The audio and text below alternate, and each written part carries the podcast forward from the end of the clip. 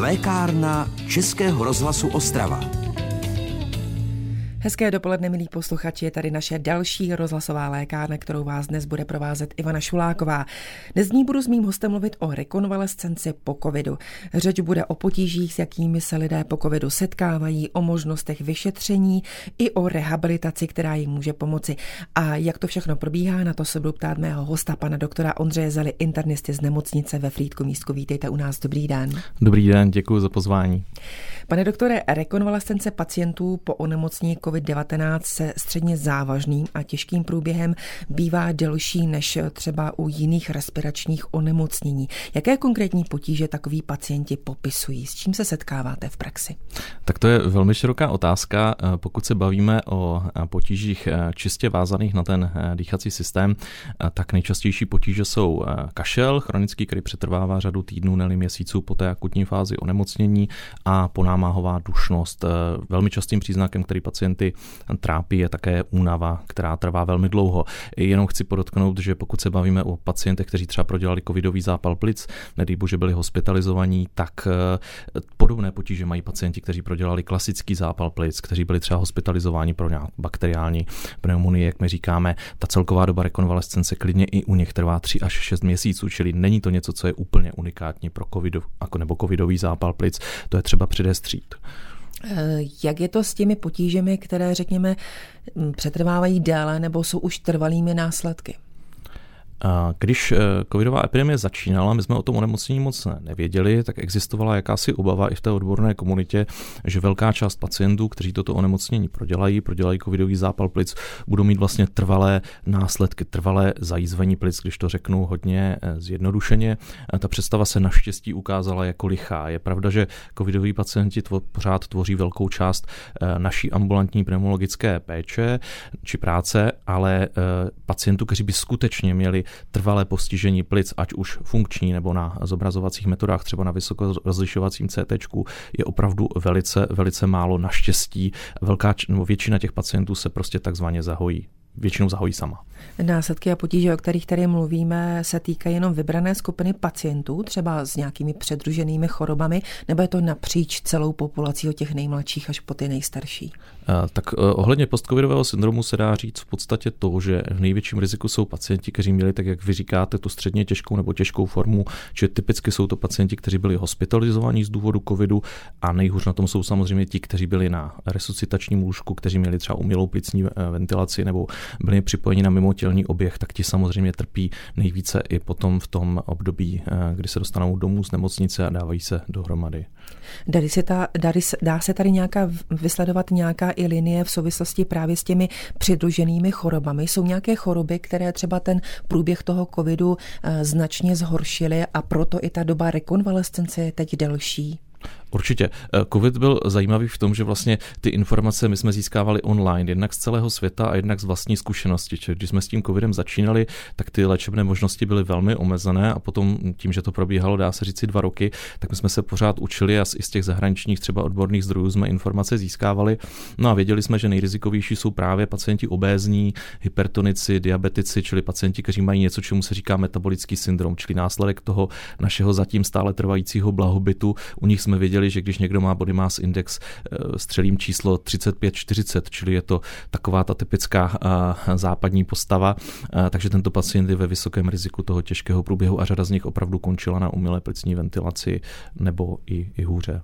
A jak v tomto srovnání třeba končí astmatici? Slyšela jsem i takovou teorii, že astmatici, kteří jsou dlouhodobě léčení a stabilizovaní, tak se naopak s tím covidem, co se týče dýchacích potíží, vyrovnávají lépe. Určitě. Tak jak jsme se bavili už v zákulisí, tak je pravda, že existují určitá data o tom, že pacienti, kteří trpí průduškovým astmatem a užívají tu kontrolní léčbu, čili inhalační kortikosteroidy, takže byli vlastně i v menším riziku kontrakce, čili získání toho onemocnění, a že měli ten průběh méně rizikový. Ostatně ty inhalační kortikosteroidy se velmi často indikovaly právě u pacientů, kteří trpěli chronickým nebo přetrvávajícím kašlem a měli vlastně zvýšenou dráždivost průdušek, kterou právě vyvolala ta covidová infekce. Rehabilitace po covidu, to je dnešní téma Lékárny Českého rozhlasu Ostrava, kterou právě posloucháte. Máte-li chuť se zeptat na něco našeho dnešního hosta v souvislosti s naším avizovaným tématem, můžete hned po písničce telefonovat na číslo 59 611 22 66. Posloucháte Lékárnu Českého rozhlasu Ostrava. Patříte k lidem, kteří za sebou mají nákazu covidem? Pak by vás mohlo zajímat téma naší dnešní rozhlasové lékárny. Jím hostem je tentokrát pan doktor Ondřej Zela, internista z nemocnice ve Frýdku-Místku. A zeptat se jim můžete i vy v souvislosti s naším tématem na cokoliv, co vás zajímá, a to na čísle 59 611 22 66. Pane doktore, řada lidí se potýká, řekněme, z následky toho postcovidového stavu, jestli to takhle mohu nazvat, i poměrně dlouhou dobu. Z jak dlouhou dobu se setkáváte v praxi? Je to záležitost několika týdnů nebo možná i měsíců? Tak určitě ten časový interval je různý.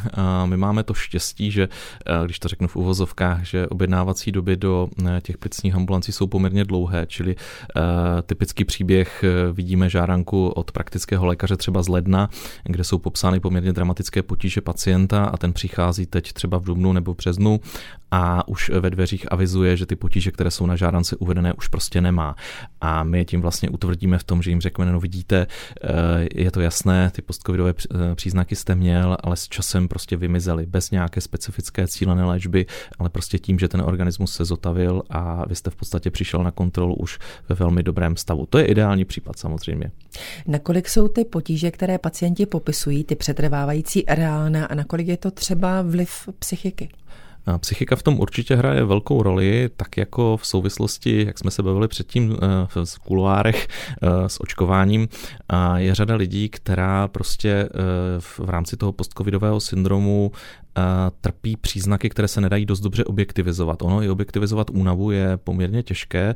My jsme schopni v plicních ambulancích udělat rentgenový snímek, CTčko, podívat se, jak ty plíce vlastně vypadají. Jsme schopni změřit plicní funkce, to znamená, jak vyměňují vzduch s okolím, jak funguje plicní difuze, jak funguje vlastně ta samotná výměna krevních plynů, a pacienti mají často všechny tyto nálezy v normě a přesto ty svoje potíže líčí poměrně dosti dramaticky. Určitě se na tom podílí z velké míry i psychika. Čím déle ten covid trvá a čím více jsme těch pacientů viděli, tím více jsem přesvědčený o tom, že často rozhovor v ambulanci je hlavně založený na prostě celkovém popisu životního stylu toho konkrétního nemocného a co ho všechno trápí. A máme tady posluchačský dotaz, kterému teď dáme prostor. Dobrý den, dovolal jste se do Lékárny Českého rozhlasu Ostrava, s kým mluvím? Dobrý den, tady Křivova, prosím vás pěkně. Já už jsem rok po covidu a pořád ještě necítím. Spraví se mi to, nebo ne? Tak, takže čich ve hře je teď. Určitě tak, co se týče ztráty čichu, to sice nepatří do mé odbornosti, ale je pravda, že velká část pacientů, kteří hlavně v té původní epidemii, té takzvané alfy, tady tento příznak měli, tak se jim ten čich nevrátil zcela. Tam možnosti léčby a rehabilitace jsou velmi omezené, co vím od krčních lékařů, tak se používala různá inhalace nějakých esenciálních olejů, různých vůní, které měly k tomuto stimulovat vlastně to čichové centrum, aby se tento smysl vrátil, ale je pravda, že znám i ve svém okolí pacienty nebo kolegy, kteří prostě ten čich mají snížený, nebo se jim zcela vytratila, respektive změnilo vnímání čichu a chuti některých třeba konkrétních jídel. Mám jednoho kolegu, který nemůže pít kafe, protože prostě změna chuti je tak zásadní, že kafe vyřadil ze svého v uvozovkách jídelníčku. Takže tady tato možnost určitě je, ti pacienti mají asi v tomto bohužel smůlu a nedá se říct, jestli se to v čase zlepší nebo ne, bohužel. Pomůže, když paní vyhledá odborného lékaře? Určitě nějaké možnosti rehabilitace jsou, minimálně je možnost to zkonzultovat, vyloučit, jestli to třeba nemá nějakou jinou příčinu, nebo jestli se na tom, že ty potíže trvají tak dlouho, nepodílí ještě něco jiného. Myslím si, že to smysl dává. Děkujeme za zavolání, mějte se hezky, pokud možno pevné zdraví. Pane doktore, my bychom si ještě měli říci něco i o tom, jak vlastně vypadá takové vyšetření. Když jsem pobývala v nemocnici, tak jsem asi byla sledovaná, předpokládám, že jsem dále v péči lékařů. Je třeba, aby ti, co v nemocnici nepobývali, měli třeba těžší průběh, protože v té době byly nemocnice zahlcené, aby aspoň poté absolvovali nějaké odborné vyšetření? Tak to je samozřejmě otázka. My rutinně vyšetřujeme pacienty, kteří byli pro COVID hospitalizovaní. Praktičtí lékaři nám je objednávají do ambulancí. Jsou to tedy většinou pacienti, kteří měli covidový zápal plic, takže ti absolvují standardní plicní vyšetření. To znamená anamnéza, čili rozbor těch jejich potíží, předchorobí, s jakými nemocemi se léčili a tak dále, jaké léky berou, standardní vyšetření, jak všichni pacienti znají. Pak jsou vyšetření fyzikálně, čili u nás hlavně poslech plic nebo dýchání, absolvují rentgenový snímek plic a funkční vyšetření, to znamená spirometrii, bodyplate, tomografii, už ty speciálnější vyšetření. Je samozřejmě otázka, jestli kdybychom měli vyšetřit všechny pacienty, kteří COVID prodělali, to už je, myslím, u nás podle testu snad 3,8 milionů pacientů, tak to by asi nebylo zcela v kapacitách plicních ambulancí, ale pokud pacient má potíže, které přetrvávají a není si jistý, jestli to s covidem souvisí nebo ne, tak určitě přes praktického lékaře je možno se objednat a pak to smysl určitě dává. 59 611 22 66 i na toto telefonní číslo můžete telefonovat, pokud se našeho hosta chcete na něco zeptat hned po písničce. Posloucháte Lékárnu Českého rozhlasu Ostrava. O potížích, s jakými se setkávají lidé po covidu, o možnostech vyšetření i o rehabilitaci, která jim může pomoci, si v dnešní rozhlasové lékárně povídám s mým hostem, panem doktorem Ondřejem Zelou, internistou z nemocnice ve Frýdku-Místku, a odpovídá i na vaše posluchačské otázky na čísle 59 611 22 66. Telefonní linka už je teď využitá, takže dáváme prostor další paní posluchačce. Dobrý den, dopak se k nám dovolal. Dobrý den, tady je Kusová, Ostrava.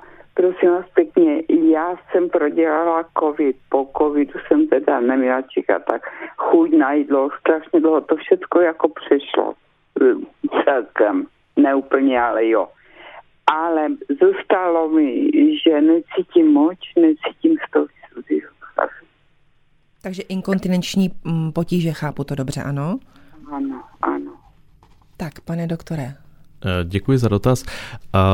To je zase takový, jakoby, nechci říct nespecifický příznak, ale s tím covidem to může, nemusí souviset, není to úplně typické, asi jsem to zatím ve své praxi nezažil. Nevím, jestli přesně paní myslí třeba stresovou inkontinenci moči, kdy, dejme tomu, při kašli nebo při zapojení břišního lisu neudržíme. Vůbec. Tak v tom případě bych určitě doporučil odborné vyšetření urologem nebo jiným specialistou, aby posoudil, jestli to nemůže mít třeba nějakou jinou příčinu. Není to podle mě úplně pro covid typické. Pane doktore, já jsem předtím měla mozkovou mrtvici a ten covid jsem dostala v nemocnici. Ale předtím, pokud jsem tam ležela s tou mozkovou mrtvici, jsem tyhle potíže neměla. Paní doktorka na urologii mi řekla, to máte po mozkové mrtvici, hotovo. Mm-hmm. Určitě to s tím může souviset. Jo? Ono je těžké vysledovat vždycky jednoznačnou souvislost mezi potížemi a tím covidovým infektem. Moment. Já jsem tam ležela od konce listopadu s tou mozkovou mrtvicí a až 1. prosince mi zjistili, že mám covid, protože tam pacientka jedna měla, takže jsme všichni na pokoji byli covidově a byli jsme převezení na covidové oddělení. Ale do té doby jsem žádné problémy neměla. Mm-hmm. Určitě tady, jak říkám, je těžké prostě posoudit nebo prokázat, jestli to jednoznačnou souvislost s koronavirem má. Určitě pokud vás to trápí, což chápu, že trápí, tak by se obrátil na specialistu a nechal si to znova všechno vyšetřit a vysvětlit odborníkem na tuto problematiku. Může, pane doktore, tak jak paní posluchačka vlastně se ptala, může tady být souvislost i s jinými onemocněními, že třeba řada pacientů ani netuší, že nějaké zdravotní potíže má a právě v kombinaci s tím covidem se mohou ty potíže potom znásobit a přivést třeba i další následné potíže. Určitě. Tím, že vlastně covid postihl tak velkou část populace, tak my třeba se setkáváme s tím, že to, u čeho si myslíme, že se jedná třeba o postcovidové změny na plicích, ve skutečnosti můžou být změny, které tam už byly před covidem. Je řada pacientů, kteří třeba 15-20 let neměli rentgenový snímek plic a nebo nebyli vůbec u lékaře a my pak v podstatě nevíme, jestli to, co tam vidíme a to, co léčíme, je vlastně následek covidu. Jestli to nejsou dvě nemoci, které se vyskytly současně a až ten covid pacienta přivedl k lékaři. To je obecně problém celé té postcovidové péče, že my někdy nacházíme nemoci a diagnózy, o kterých ti pacienti doposud nevěděli a vůbec souvislost s covidem nemají. Čili jiným způsobem možná by se na to přišlo dříve, na to poškození plic, ale nebyl tady rentgenový snímek, který by to dokázal, takže nemáte možnost to srovnat v čase. Přesně tak. Kdo by se vlastně měl primárně starat o pacienta po prodělaném covidu? tak pokud se bavíme o pacientech, kteří prodělali tu těžší nebo středně těžkou nebo těžkou formu, tak jak jsem říkal, byli hospitalizováni, tak vždycky by měli být vyšetřeni pneumologem. Myslím si, že to je rozumné, protože i ta jistota, že třeba plíce jsou v pořádku, že rentgen je v pořádku, funkční vyšetření těm pacientům dodá určitý klid a vede vlastně ke zlepšení jejich psychické i fyzické kondice, protože vždycky je radost pacientům říct, že tam v uvozovkách takzvaně nic není nebo že jim nic není. Myslím si, že i tady tato informace těm pacientům přinese určitý klid do duše a zbaví je třeba i části těch příznaků, které můžou mít. A dáme prostor ještě jednomu volajícímu posluchači. Dobrý den. Dobrý den, prosím vás, já bych se chtěla zeptat. Syn má 30 roků a v říjnu prodělal covid a doteďka zhodil 18 kilo. Takže nemá chuť jako vůbec maso nebo cibulu, česnek, to nedá vůbec do pusy. Dobrý den, děkuji za dotaz. Ten je v podstatě podobný v něčem, jako byl ten předtím. Je samozřejmě otázkou, jestli příčinou toho váhového úbytku je čistě to, že některé jídla mu takzvaně nechutnají, nebo jestli to nemůže mít nějakou jinou objektivní příčinu. Pokud mladý člověk necíleně tolik zhubne, tak určitě bych se nechal alespoň vyšetřit praktickým lékařem, nechal bych si vzít základní krevní odběry, jestli opravdu ten váhový úbytek souvisí se ztrátou chuti, anebo jestli nemá nějakou jinou příčinu. U takhle mladého člověka samozřejmě nevím, jakou měl původní váhu. Je něco jiného, pokud třeba váží 100 kg nebo váží 70 kg, že pak ten váhový úbytek vypadá trochu jinak, čili zase záleží na tom celkovém stavu a na té konkrétní situaci. Ale 15 kg je poměrně dost a v tu chvíli bych určitě se alespoň poradil s praktickým lékařem. Říká pan doktor Ondřej Zela, internista z nemocnice ve Frýdku-Místku, který je hostem naší dnešní rozhlasové lékárny. Její poslední část vám nabídnu hned po písničce. Posloucháte Lékárnu Českého rozhlasu Ostrava. Poslední část rozhlasové lékárny máme v této chvíli před sebou, stejně jako poslední otázky, na které dnes odpovídá pan doktor Ondřej Zela, internista z nemocnice ve Frýdku-Místku, se kterým si povídám o rehabilitaci lidí po covidu. A máme tady i další posluchačský dotaz. Dobrý den. Dobrý den, Schneider Chlebovice u Frýdku-Místku. Já bych chtěl první poděkovat, protože pana doktora znám, protože mě léčil. Mě opravdu přebírám mě říjnu roku 20 jako pacienta z ARA a chtěl bych mu velice poděkovat a ostatním všem lékařům a chtěl bych mu říct, že to, co říkal, co byly ty dotazy, ty jsou skutečně takové, jak to pan doktor odpovídal, říkal, každý člověk se musí taky první začít starat sám trošku o sebe. A starat se tím způsobem, že jsem měl urologické problémy, revmatologické problémy, srdíčko, jo to všechno. A to všechno jsem si musel obejít a obešel jsem si a nezatěžoval jsem tohleto středisko, které tam opravdu je velice exponované, by se dalo říct, je přeplněné, jo, bylo v tu dobu. A to bych chtěl říct posluchačům. Buďte takoví a starejte se o to svoje zdravíčko tím způsobem, jak to říkají, očkujme se, vyhybejme se, dělejme se, sportujme, cvičme. Bude mít 78 roku a z covidu jsem se dostal po určitém čase. Jednak nebyl spánek, ten se mi dostavil, protože jsem chodil ven, dělal jsem něco, pracoval jsem. A to, co už dneska nemůžu pracovat, dělám zase něco jiného, ale dělám. Nezůstávám sedět, nezůstávám ruky v klín a snažím se, aby se žilo dál. Ale co jsem chtěl říct nejvíc, díky vám všem, kteří se o to postarali. Děkuju. My také děkujeme za zavolání, pane doktore, to bylo velmi optimistické. Děkuji moc, já si myslím, že pan Schneider to všechno zhrnul za mě.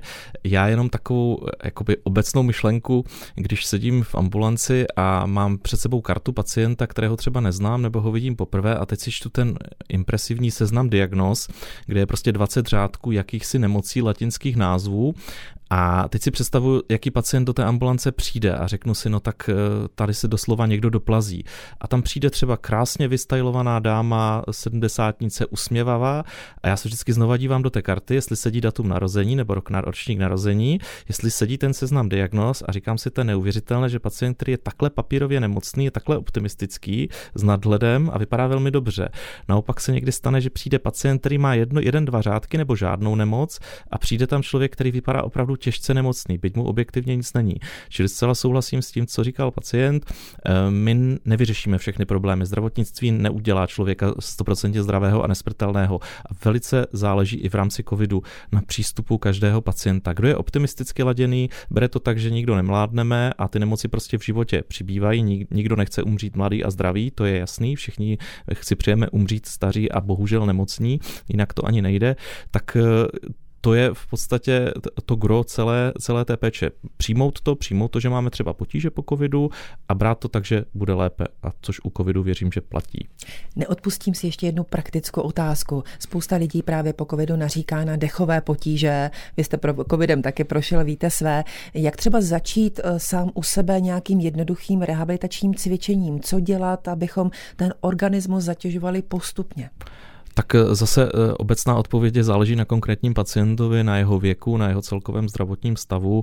Myslím si, že u těch mladších pacientů, kteří jsou zdraví, záleží prostě na tom, jak se cítí. Jsou samozřejmě určitá doporučení, která si najdete na internetu, po 14 dnech začít s nějakou anaerobní aktivitou, chůze, možná nějaký pomalý běh a tak dále, vyčkat, co to se mnou udělá, pokud mi to jde, tak pokračovat. Ty doporučení jsou velmi vágní a velmi obecná. Myslím si, že tady ani není třeba nějakou odbornou radu, řídil bych se čistě selským rozumem. Pokud jsem, bych řekl, velmi aktivní sportovec nebo téměř profesionální sportovec, tak ti to jsou samozřejmě sledovaní a u nich se ta fyzická kondice a zdravotní stav velmi přísně sleduje, ale pokud jsem prostě běžný člověk, který prakticky nesportuje nebo se pohybuju tak nějak normálně, tak bych začal obyčejnýma procházkama půl hodiny vyzkoušet, co to se mnou udělá, a když to půjde, tak si prostě s rozumem přidat. Tady asi fakt není nějaké sofistikované doporučení. Myslím si, že každý z nás je schopný to nějakým způsobem posoudit.